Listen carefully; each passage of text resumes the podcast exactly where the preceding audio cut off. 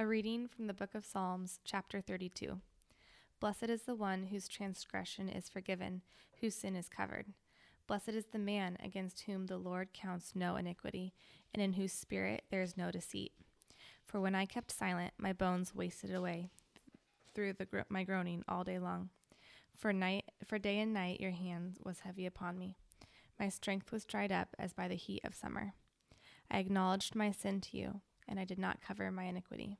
I said, I will confess my transgressions to the Lord, and you forgave the iniquity of my sin.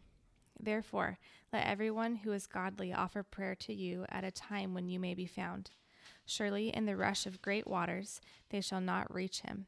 You are a hiding place for me. You preserve me from trouble. You surround me with shouts of deliverance. I will instruct you to teach you in the way you should go. I will counsel you with my eye upon you. Be not like a horse or a mule without understanding, which must be curbed with bit and bridle, or it will not stay near you. Many are the sorrows of the wicked, but steadfast love surrounds the one who trusts in the Lord.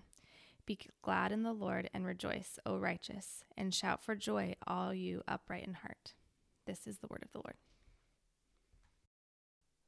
A reading from the book of Isaiah, chapter 29, starting in verse 13. And the Lord said, Because this people draw near with their mouth and honor me with their lips, while their hearts are far from me, and their fear of me is a commandment taught by men. Therefore, behold, I will again do wonderful things with this people, with wonder upon wonder, and with the wisdom of their wise men shall perish, and the discernment of their discerning men shall be hidden. Ah, you who hide deep from the Lord your counsel, whose deeds are in dark, and who say, Who sees us? Who knows us? You turn things upside down. Shall the potter be regarded as the clay? And the thing made should say to its maker, He did not make me. Or the thing formed say to him who formed it, He has no understanding. It is not yet very little while until Lebanon shall be turned into a fruitful field, and the fruitful field shall be regarded as a forest. In that day, the deaf shall hear the words of a book, and out of their gloom and darkness their eyes, uh, their eyes of the blind shall see. The meek shall obtain fresh joy in the Lord, and the poor among mankind shall exult in the Holy One of Israel. For the ruthless shall come to nothing, and the scoffer cease, and all who watch to do evil shall be cut off.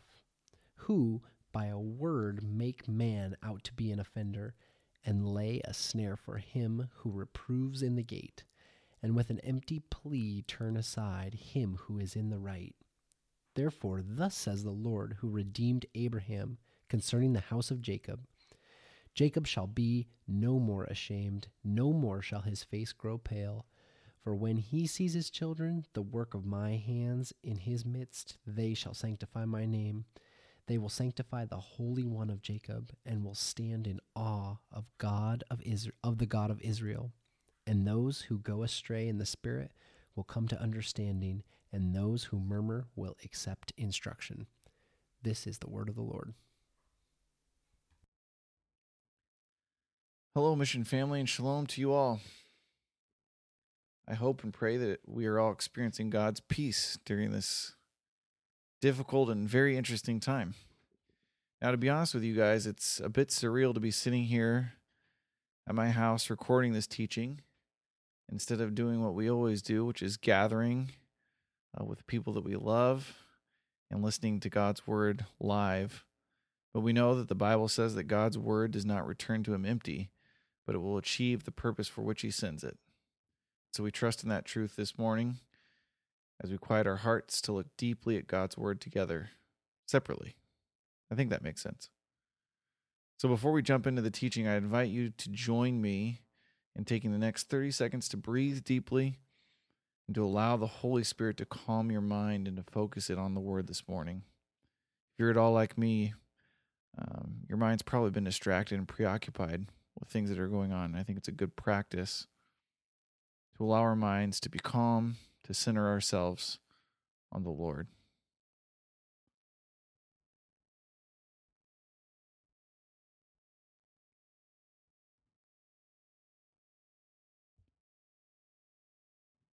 Jesus, you are Lord of all.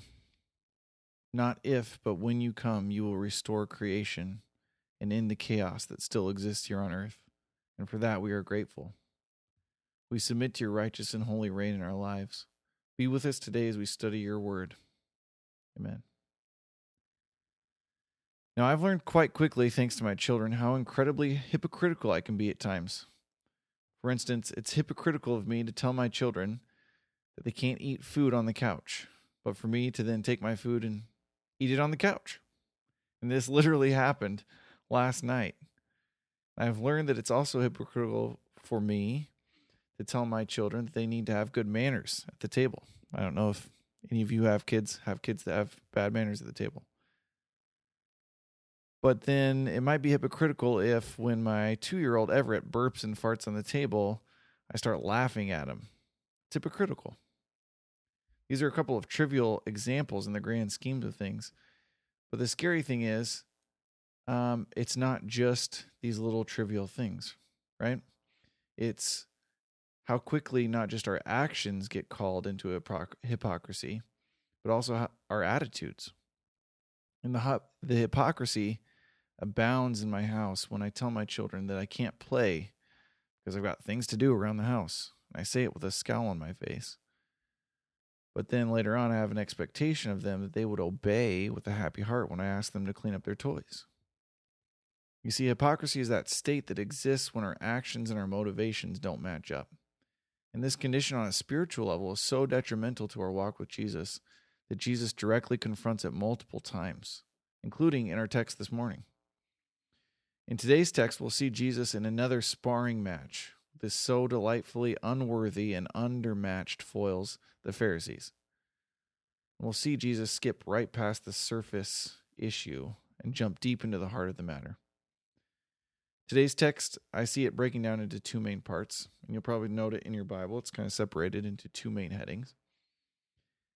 And the first part is Jesus' confrontation with the Pharisees. And the second part then is his commentary to the disciples about that confrontation. And so this morning, I'd like to offer a couple main takeaways that's in around the first section and one main takeaway from the second section, along with how we can see those takeaways being important for how we live our lives today. So, three points in total.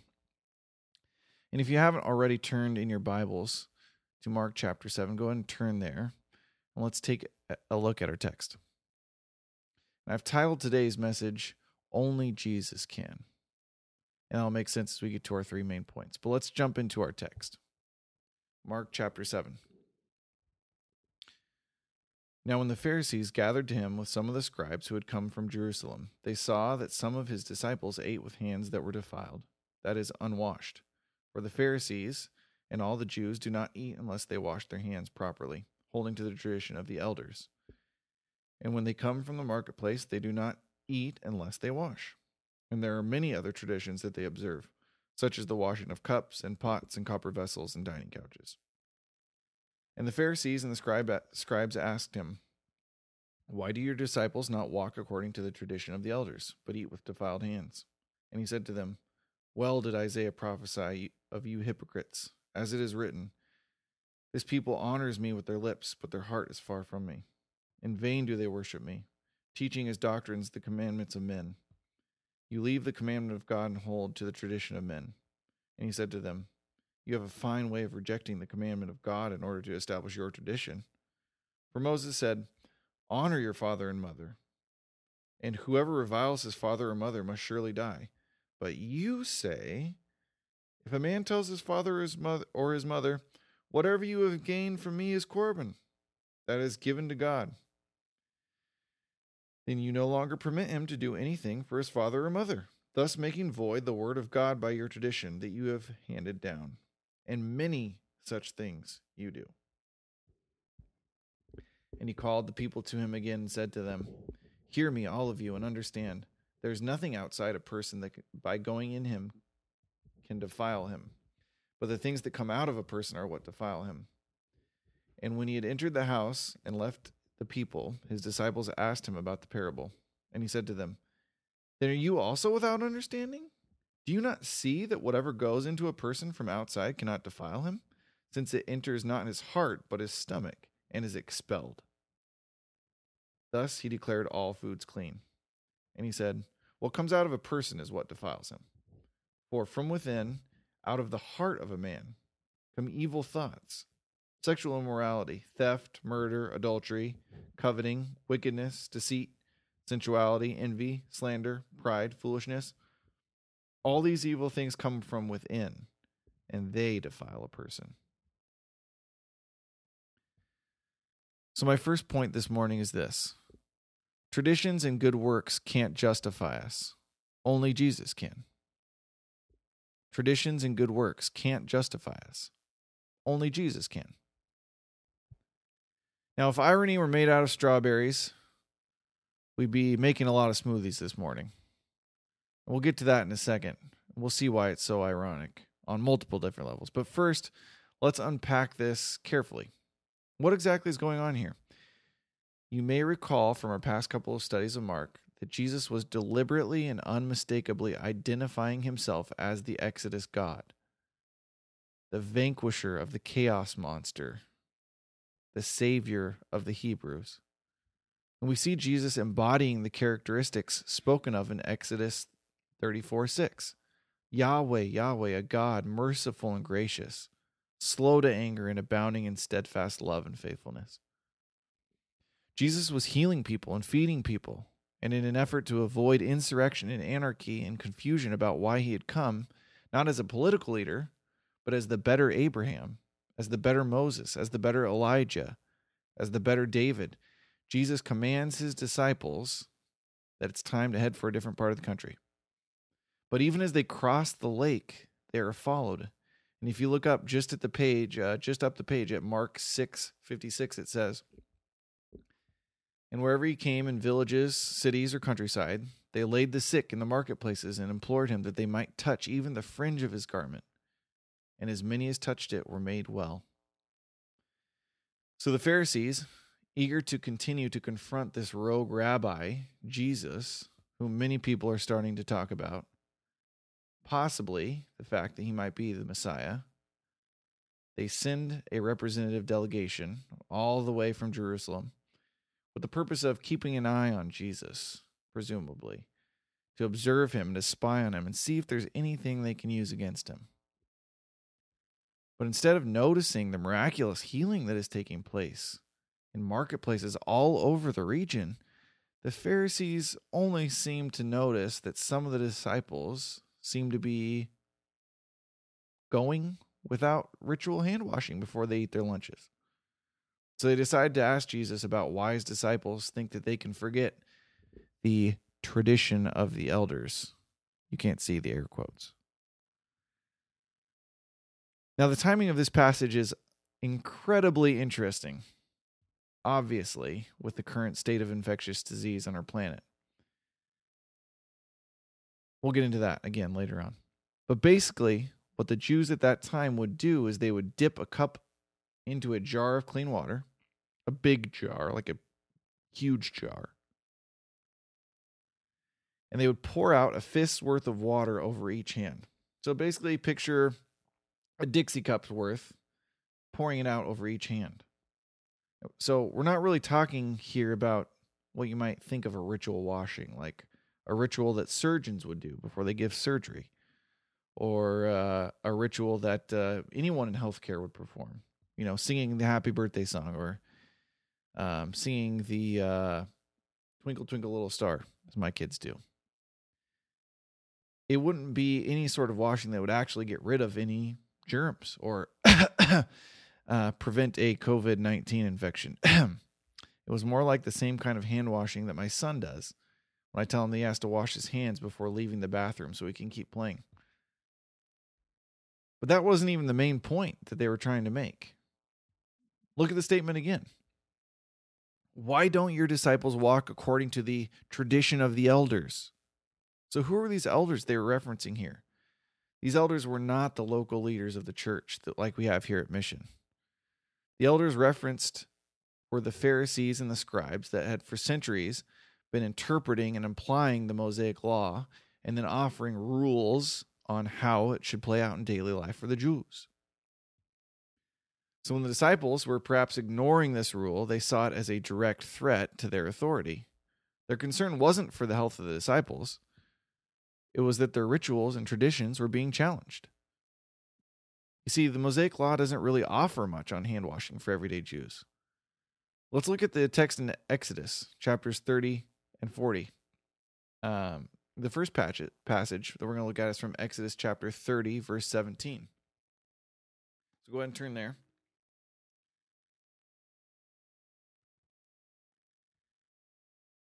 Thirty seventeen says this The Lord said to Moses, You shall also make a, bro- a basin of bronze with its stand of bronze for washing. You shall put it between the tent of meeting and the altar, and you shall put water in it with which Aaron and his sons shall wash their hands and their feet. When they go into the tent of meeting, or when they come near the altar to minister to burn a food offering to the Lord, they shall wash with the water so that they may not die. They shall wash their hands and their feet so that they may not die. It shall be a statute forever to them, even to him and to his offspring throughout their generations. And if you go forward a few pages to Exodus chapter 40, verse 30 through 32, you'll see that Moses in in uh, actuality did this. It says he set the basin between the tent of meeting and the altar, and put water in it for washing, with which Moses and Aaron and his sons washed their hands and their feet. When they went into the tent of meeting and when they approached the altar, they washed as the Lord commanded Moses. So basically, this prescription here in this text is only for the priests to do only before they minister in the tent of meeting, not for people coming from the marketplace, sitting down to eat their lunch. Um, the only other mention of washing in the Old Testament it comes from Leviticus 15, and it has to do with touching a bodily discharge. It has nothing to do with washing before eating. So, where does this come from? Why is this such a big deal?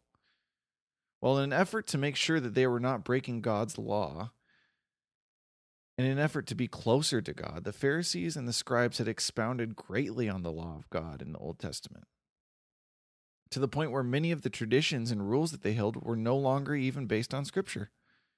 There were a couple of ridiculous examples of Sabbath traditions held by early Jews. The idea being that uh, you should keep the Sabbath day, um, keep it holy, you should rest, and not do any work. And so, one example was allowing people to put out, uh, not allowing people to put out a fire in their own home on the Sabbath because it would be too much work. But they were allowed, uh, if they could, if it wasn't already burned down, to rescue enough food for that day. Other ridiculous examples include not being able to clip your fingernails on the Sabbath, or not even checking your garments for fleas on the Sabbath, because that would be working. So we see, even in these silly examples, there's a ton of hypocrisy. You'll let uh, fleas exist in your garments, but you care a lot about a fistful of water before you eat. It's interesting logic there. But you see, what the Pharisees and many other Jews believed at that time was that if they followed the law closely enough, if they performed the right rituals, if they checked the right boxes, if they held to the tradition of the elders, then they would be close to God and God would accept them into his kingdom. Now, we know in our heads that this isn't the case, but unfortunately, I'm afraid that we often don't let this idea move from our heads to our heart. We know as good Protestants what it says in Ephesians 2 8 through 9. That it is by grace only, through faith only, that we have been saved. It's nothing we can do but a gift from Yahweh alone that saves us. And this is true. No amount of rule following can make us close to God or save us.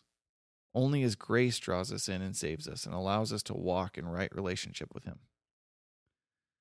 But how many times do we hear that voice of condemnation in our head saying, Oh, you started a year long uh, Bible reading plan. You only made it through, let's see, what's today, March 15th?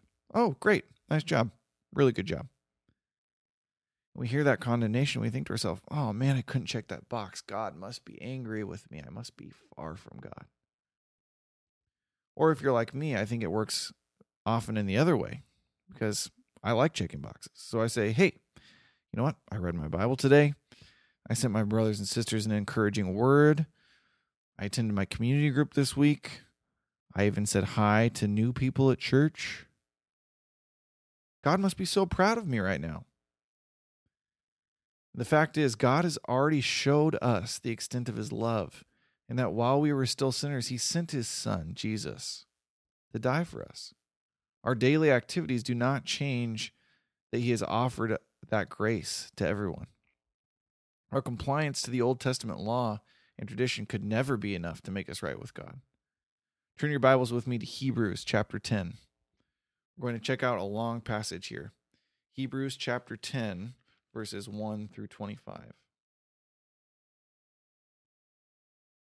It's to the right in your Bibles if you're following along.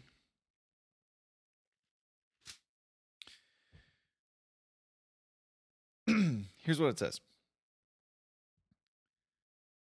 For since the law has but a shadow of the good things to come instead of the true form of these realities, it can never, by the same sacrifices that are continually offered every year, make perfect those who draw near. Otherwise, would they not have ceased to be offered, since the worshippers, having once been cleansed, would no longer have any consciousness of sins? But in these sacrifices there is a reminder of sins every year, for it is impossible for the blood of bulls and goats to take away sins. Consequently, when Christ came into the world, he said, Sacrifices and offerings you have not desired, but a body you have prepared for me. In burnt offerings and sin offerings you have taken no pleasure. Then I said, Behold, I have come to do your will, O God, as it is written of me in the scroll of the book. When he said above, You have neither desired nor taken pleasure in sacrifices and offerings and burnt offerings and sin offerings, these are offered according to the law. Then he added, Behold, I have come to do your will. He does away with the first in order to establish the second. And by that will we have been sanctified through the offering of the body of Jesus Christ once for all. And every priest stands daily at his service, offering repeatedly the same sacrifices which can never take away sins.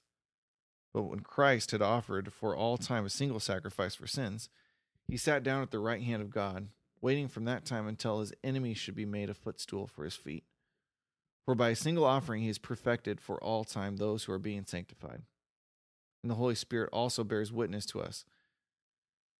For after saying, This is the covenant that I will make with them, after those days declare declares the Lord, I will put my laws on their hearts and write them on their minds.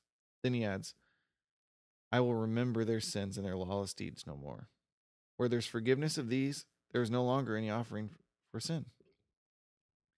Therefore, brothers, since we have confidence to enter the holy places by the blood of Jesus, by new and by the new and living way that he opened for us through the curtain, that is, through his flesh.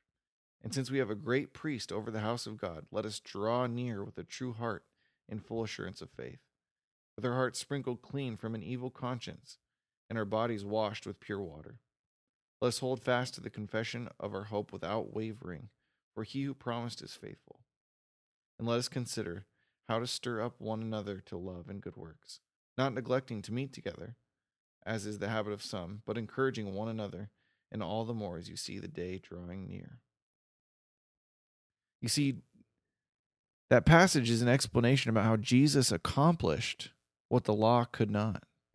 The law was just a shadow, not even really a great preview, the author says, not a reality. It wasn't even just not even a glimmer of the reality that was to come. And that reality is Jesus. Jesus is our great high priest that offered himself up as a perfect sacrifice for you and for me. He is the reason that we experience God's graciousness and the forgiveness of sins. And it's not a forgiveness that we have to keep applying for day after day, like the blood of bulls and goats, it says. It happened once for all and for all time. And notice what is required of us in both that Ephesians, classic Ephesians verse, Ephesians 2 8 and 9, and that Hebrews passage, Hebrews 10 1 through 25. It's that holding on to Jesus in faith or in faithfulness. That our hearts and actions are reflecting the fact that we have made Jesus our Lord and our King and have willfully submitted to him. Now, we've been very deliberate here at Mission over the past few years to make sure that we are letting Scripture be the primary driver of our liturgy, of our ecclesiology, our missiology, our pneumatology, all of the ologies, really. And in doing that, we've had to let go of a number of things that were based purely on the traditions that we grew up with and things that we were comfortable with. And it is also for this reason that your elders, as your elders, we've labored tirelessly to apply the character of God to all church discipline scenarios, to be gracious and merciful and abounding in steadfast love for this church, for his God's people. And we recognize that in the midst of that, we are fallible men. But we also recognize the power of the Holy Spirit acting in and through our members, not only to hold us to account, to, Im- to image Christ, but working to hold each other, uh, working to hold each other to account, to image Christ. And in the midst of that, giving grace and room for reconciliation when we fall, when we fall short. I'm so thankful for our body acting in obedience to Christ in this way, even when it makes us uncomfortable. As we continue to grow as a church and in our faith, it's important that we take stock of what we hold on to. Are those things traditions that keep us from obedience, or are those things based on scripture that will cause us to become more like Jesus in our words and actions? Something to think about this week. Traditions and good works can't justify us, only Jesus can. You see, Jesus' response to the Pharisees didn't let them off the hook. They accused his disciples of something. But Jesus comes right back at them. He doesn't let them continue to believe that they are justified by their self righteousness, by their piousness, by their ability to keep the law. He forcefully responds to their accusation against his disciples. Let's look back. Mark chapter 7. And I want to pick up the text in verse 6. And it says this And he said to them, Well did Isaiah prophesy of you hypocrites, as it is written, This people honors me with their lips, but their heart is far from me. In vain do they worship me, teaching as doctrines the commandments of men. You leave the commandment of God and hold to the tradition of men.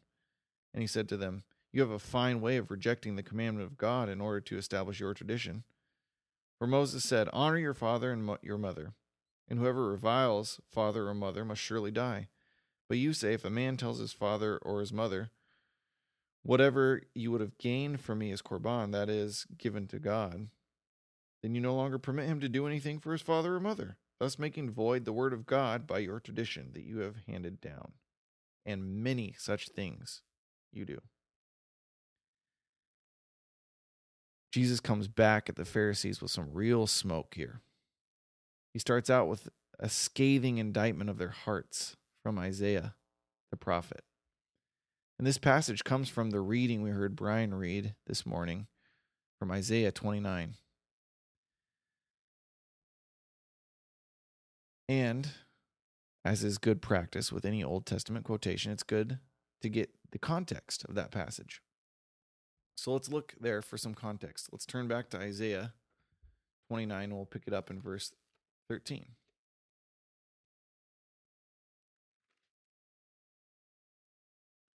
Towards the middle of your Bibles. 29, verse 13. And the Lord said, Because the people draw near with their mouth and honor me with their lips, while their hearts are far from me, and their fear of me is a commandment taught by men. Therefore, behold, I will again do wonderful things with this people, with wonder upon wonder. And the wisdom of their wise man shall perish, and the discernment of their discerning men shall be hidden. Ah, you who hide deep from the Lord your counsel, whose deeds are done in the dark, and who say, Who sees us? Who knows us? You turn things upside down. Shall the potter be regarded as the clay, that the thing made shall say of its maker, He did not make me, or the thing formed? say of him who formed it, He has no understanding. And skip down to verse 18. In that day the deaf shall hear the words of a book, and out of their gloom and darkness the eyes of the blind see. The meek shall obtain fresh joy in the Lord, and the poor among mankind shall exult in the Holy One of Israel. For the ruthless shall come to nothing, and the scoffer cease, and all who watch to do evil shall be cut off. You see, the whole point of this prophecy was that the religious people, the leaders of Israel at that time, were merely giving lip service to God. But their attitude, an attitude of that should have been of submission and obedience to Yahweh, was missing.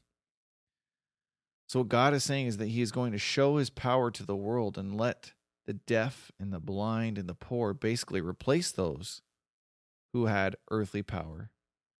He's going to re- show them His goodness, reveal Himself to them through wondrous works, and the power would go to them in God's kingdom. And we will see Jesus' literal fulfillment of this prophecy in the upcoming chapters of Mark. But here, his criticism of the Pharisees centers on the fact that while they want to talk about it, they don't actually want to be about it. Jesus saw through their faux religiosity, and he exposed them time and time again. My second point this morning is this we can't change our broken hearts and motivations, only Jesus can. We can't change our broken hearts and motivations, only Jesus can. Jesus redirects this conversation. The Pharisees want this encounter to focus on the external works that they're doing, or that the disciples in this case aren't doing. But Jesus drills to the heart of the matter. You see, Jesus himself actually ate without washing his hands. In Luke 11, the Pharisees confront Jesus about not washing his hands, and he has a similar rebuke for them at that time. Now we have to be clear here. Jesus is not saying don't wash your hands. Okay, given our state of viral affairs. Now I visited the CDC website several times in the past days and was just this week obviously sent multiple memos my employer from Papa Murphy's, from Jimmy John's, from American Airlines, from eBay, from Amazon, from any online entity I've ever shared my email with, the proper instructions for washing your hands. Now, this is not at all what Jesus is talking about. All right. Jesus is not making a hygiene commentary here. Although it is very ironic that we're talking about hand washing this week. I don't know how I drew the short straw on giving this teaching, but I did. So let's not get hung up on the hygiene aspect of hand washing because this commentary is not about external actions. And if we check out the Luke story, we'll see that his commentary is actually on the heart. So turn there quickly with me to Luke, Luke chapter 11. Matthew, Mark, Luke. It's the very next gospel, the very next book in the Bible. And if you look at Luke 11:37, it says this.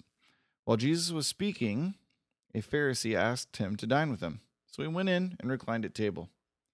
The Pharisee was astonished to see that he did not first wash before dinner. Well, that's kind of gross, Jesus.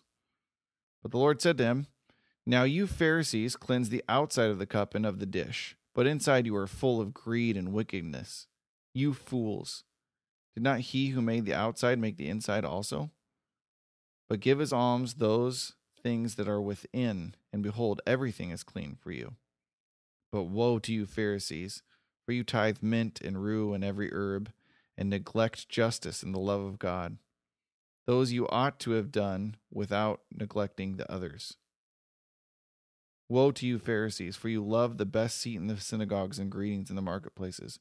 Woe to you, for you are like unmarked graves, and people walk over them without knowing it.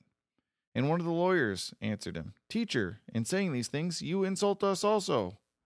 And he said, Woe to you, lawyers also, for you load people with burdens hard to bear, and you yourselves do not touch the burdens with one of your fingers.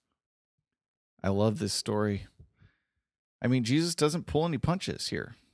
He just clowns these guys. And I love it when the lawyer pipes up and he's like, Hey, Jesus, in saying this, you've offended us too. He's like, Oh, really? You want the smoke too? He just points out again and again how hypocritical these religious people are. He wasn't concerned about his disciples not going through ritual cleansing, or even himself, because he knew that his disciples, well, 11 of them anyway, were submitted to Jesus as their Lord and King, and that Jesus knew that he was one with his Father. The ritual of hand washing literally did nothing for him, for Jesus, other than show his participation in a broken and corrupt system. And so this is where it's a real bummer that we don't have Jesus here on this podcast recording his own statement instead of me because the passage is just dripping with sarcasm and I would have loved to hear Jesus deliver this blow to the Pharisees. But the main point here is it's not about washing your hands. It's not about doing the thing. It's not about checking the box. It's about your heart. Jesus would have been familiar with Psalm 7 and 8, which says, uh, sorry, Psalm 7, verse 8, which says, The Lord judges the peoples. Judge me, O Lord, according to my righteousness and according to the integrity that is in me. Oh, let the evil of the wicked come to an end, and may you establish the righteous, you who test the minds and hearts, O righteous God. You see, God sees our hearts and judges what he sees.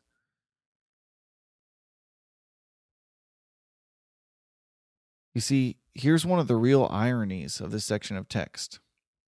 Obviously, aside from the fact that we're talking about hand washing, just as the entire planet is engulfed in a viral pandemic, aside from that, the irony is how often in the Old Testament Yahweh makes plain that his law is primarily to direct the hearts of his people towards himself. The actions are meaningless unless hearts are submitted to him. I'm going to move quickly here through a series of passages from the Old Testament to illustrate this. So just jot these down if you're taking notes. The first one is from Hosea 6 6. It says, For I desire steadfast love and not sacrifice, the knowledge of God rather than burnt offerings. Isaiah 1 12 through 17 says this when you come to appear before me, who has required of you this trampling of my courts? Bring no more vain offerings. Incense is an abomination to me. New moon and Sabbath and the calling of convocations. I cannot endure iniquity in solemn assembly.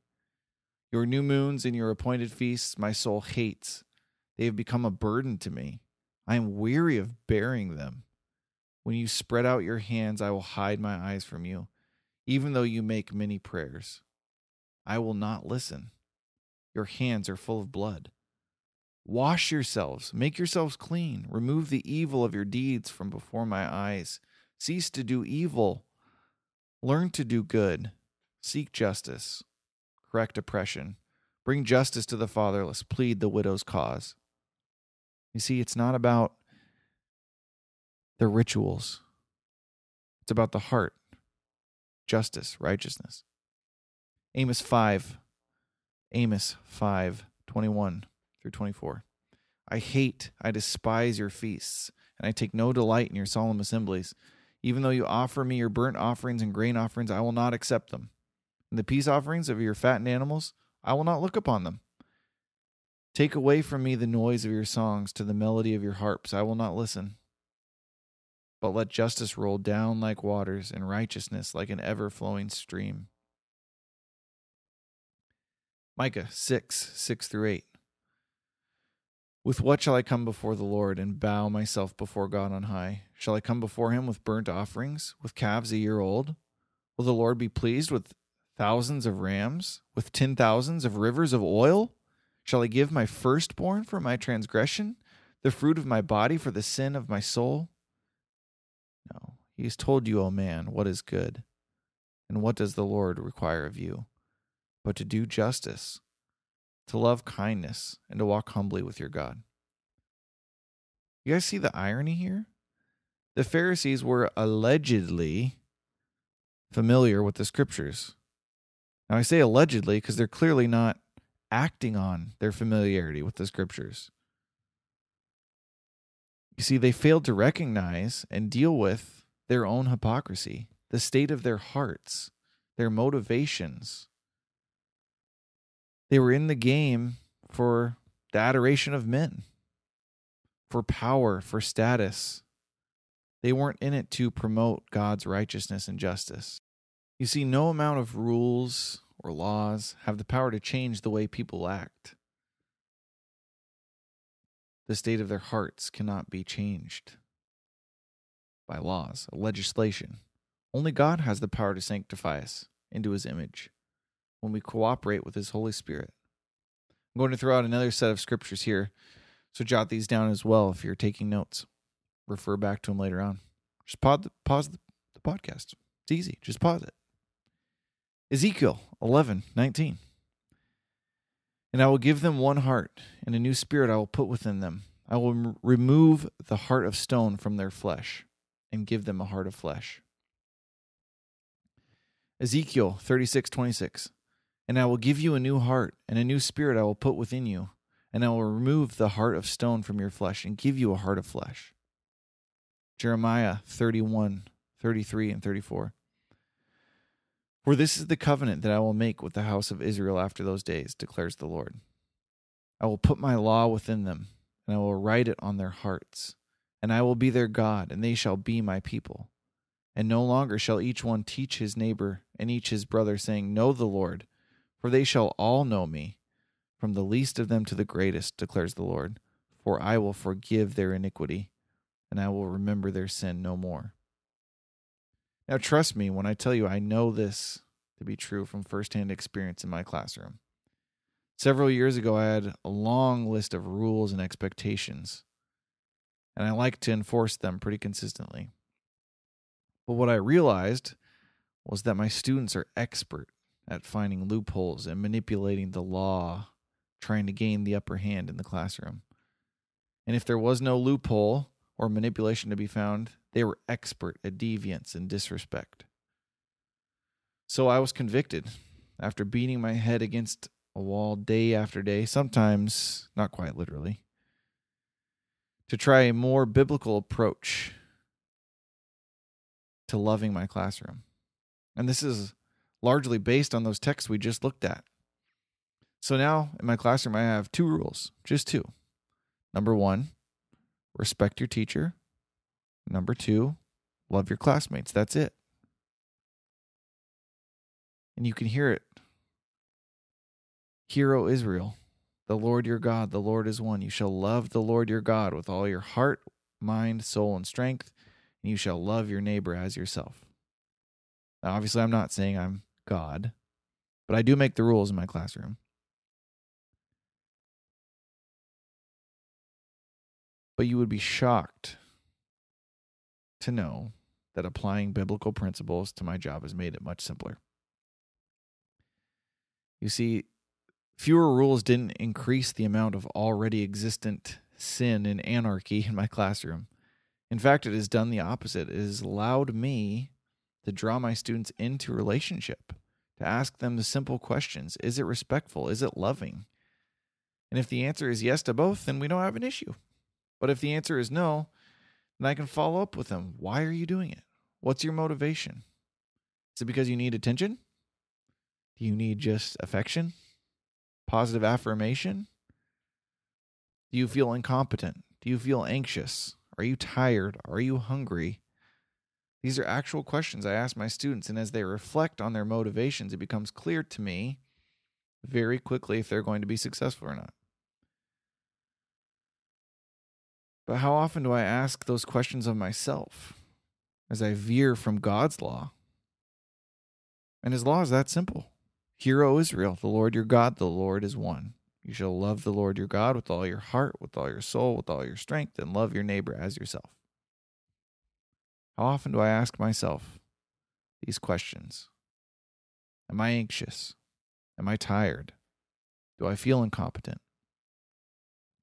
In those moments when I truly reflect on on that, the Holy Spirit is always gracious to remind me of the truth of God's word, that I can lay all of my burdens at his feet, that I can take Jesus' yoke because it is easy and I will find rest for my soul, that I am fearfully and wonderfully made. In those moments of true importance, The Holy Spirit will give me the words to speak. He will show me the actions to take and give me the love in my heart for others that I so desperately need as I cooperate with Him. The Lord is good and He is gracious. Let's go back to Mark. This is the second half. We're going to pick it up in verse 14. And he called the people to him again, and he said to them, Hear me, all of you, and understand. There is nothing outside a person that by going into him can defile him, but the things that come out of a person are what defile him. And when he had entered the house and left the people, his disciples asked him about the parable. And he said to them, Then are you also without understanding? Do you not see that whatever goes into a person from the outside cannot defile him? Since it enters not his heart, but his stomach, and is expelled? Thus he declared all foods clean. And he said, What comes out of a person is what defiles him. For from within, out of the heart of man, come evil thoughts, sexual immorality, theft, murder, adultery, coveting, wickedness, deceit, sensuality, envy, slander, pride, foolishness. All these evil things come from within, and they defile a person. Can we see ourselves in this story? I think sometimes I'm one of those disciples. And I ask, what, is, what does it mean, Jesus? What does it mean? But other times I know what it means, and I know what I should be doing. And I see myself as that Pharisee, where I don't make sure my motivations and my actions are congruent. Because our motivations have been corrupted by the sin in our lives the sin that we've done, the sin that's been done to us, the sin that it just exists in this world. And our motivations are not often Christ's motivations. Our motivations are evil thoughts, murder, sexual immorality, theft, adultery, coveting, wickedness, deceit, sensuality, envy, slander, pride, and Hans's favorite, foolishness. I say this not to our shame, I say this in love because we need to be open about the things that motivate us so that we can allow the Holy Spirit to work in our lives, so we can be honest with each other, holding each other accountable in love to act Christ like in these things. Now, for me, the thing that struggles, uh, the thing that I struggle with the most is deceit in that list. Now, it's not a deceit like I'm going to make up a fish story about how I caught a 20 pound fish one time when it was actually only a two pound fish. More like a self deceit, almost exactly like a Pharisaical self deceit, where in my mind I justify my actions as being good and sanctifying when in reality, there are times that I'm like the Pharisees. I'm just an empty cup. The outside looks clean, but the inside is dirty and I lie to myself about those motivations. And I had a really good illustration here about how I dressed that would have worked really well if you could have seen me on Sunday morning. But I'll I'll use this instead. You see, I struggle at times talking about things that I'm doing because I want you all to like me and to think I'm cool. So at times I'll emphasize the things that are going well and I'll downplay or blame shift the things that are not. And I call it kind of managing my brand. You see, my motivations are not Christ's. I'm not simply motivated to be closer to Him or to show love to my brothers and sisters. I'm often motivated because I want their approval and not solely by a response to God's love in my life and a pursuit of His righteousness and justice. Brothers and sisters, are there things in your life, motivations, actions, postures of your heart that don't line up with your submission to Jesus as your Lord and King? I'd invite you to take some time this week to look deeply at yourself and ask those close to you to give you feedback on this as well, and to be willing to humbly listen to the feedback you receive. It's not easy to look deeply at ourselves. It often causes pain, doubt, fear, defensiveness.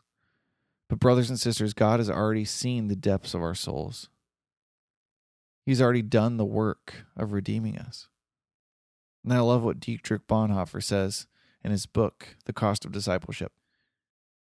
In it, he says this If our Christianity has ceased to be serious about discipleship, if we have watered down the gospel into emotional uplift, which makes no costly demands and which fails to distinguish between natural and Christian existence, then we cannot help regarding the cross as an ordinary, everyday calamity, as one of the trials and tribulations of life.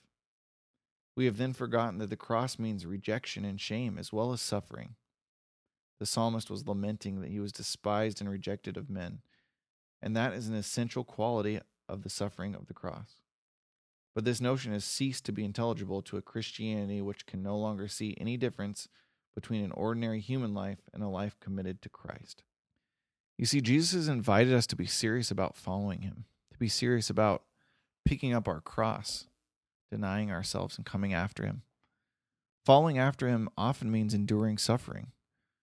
For us in the West, it's hard to imagine, although we can imagine it a little bit better perhaps this week than we could last week. But it's not often that physical suffering like we picture Christ so often being nailed to the cross.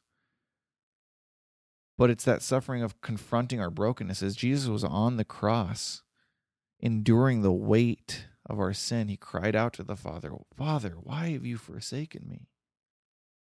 He was broken by our sin, but he still handed himself over in obedience to his Father.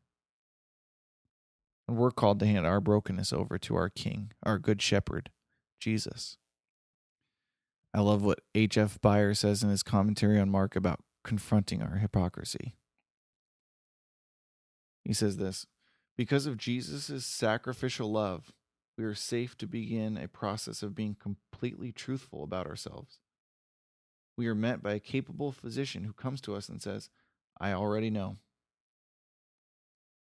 When Jesus asks the disciples questions, he is not seeking to gain information. Rather, by asking, he seeks to trigger a process of self understanding. When Jesus asks, Having eyes, do you not see? And having ears, do you not hear? He confronts his disciples with themselves. He pursues the ultimate purpose of cleansing their hearts so that their inner eyes and ears would open and be amazed about two things how sick they really are and how powerful and good Jesus really is. We are called to full honesty because the one who has the power to heal us already knows our condition. We can rest assured that we will not surprise our Master with anything he will discover in our souls. So why keep it hidden? Why live with it anymore? Why continue a divided life between the outside pretense and inside reality? Why continue that hopeless battle when, in fact, the one who calls us has the power to overturn our self centeredness? Rather than understanding the call to discipleship primarily as a call to exercise and performance, we should see it at the very heart as surrender to the love of God. It is surrender to the liberation of truth, to the exodus from our own autonomy by embracing the substitutionary atonement of Christ. It is the liberation of the soul through the power of Jesus. Without that liberation, there will not be liberty and strength to live godly lives. It is the love and the kindness of God that frees us to surrender. We are not forced into being disciples of Jesus. We surrender to the one who pursues us in sacrificial love, kindness, and deep knowledge of our inner selves. We can trust God's loving pursuit of us because he does this not merely to show us the weight of our inner lives, but to liberate us from it with the cleansing assurance of his love. Man, I love that. Brothers and sisters, he's already said you are worthy of adoption into his family, into his kingdom. And Jesus is calling you to lay those motivations at his feet and to allow your heart to become like his. Brothers and sisters, I'd ask you to think deeply about your walk as a disciple and to seriously consider where your motivations are. As we meet together or speak on the phone this week, confess these motivations to someone you trust and pray that God would work in your heart and in your mind to change those motivations into those full of righteousness and justice. I was encouraged by Psalm 32 this week, the one that Sarah read at the beginning. Blessed is the one whose transgression is forgiven, whose sin is covered.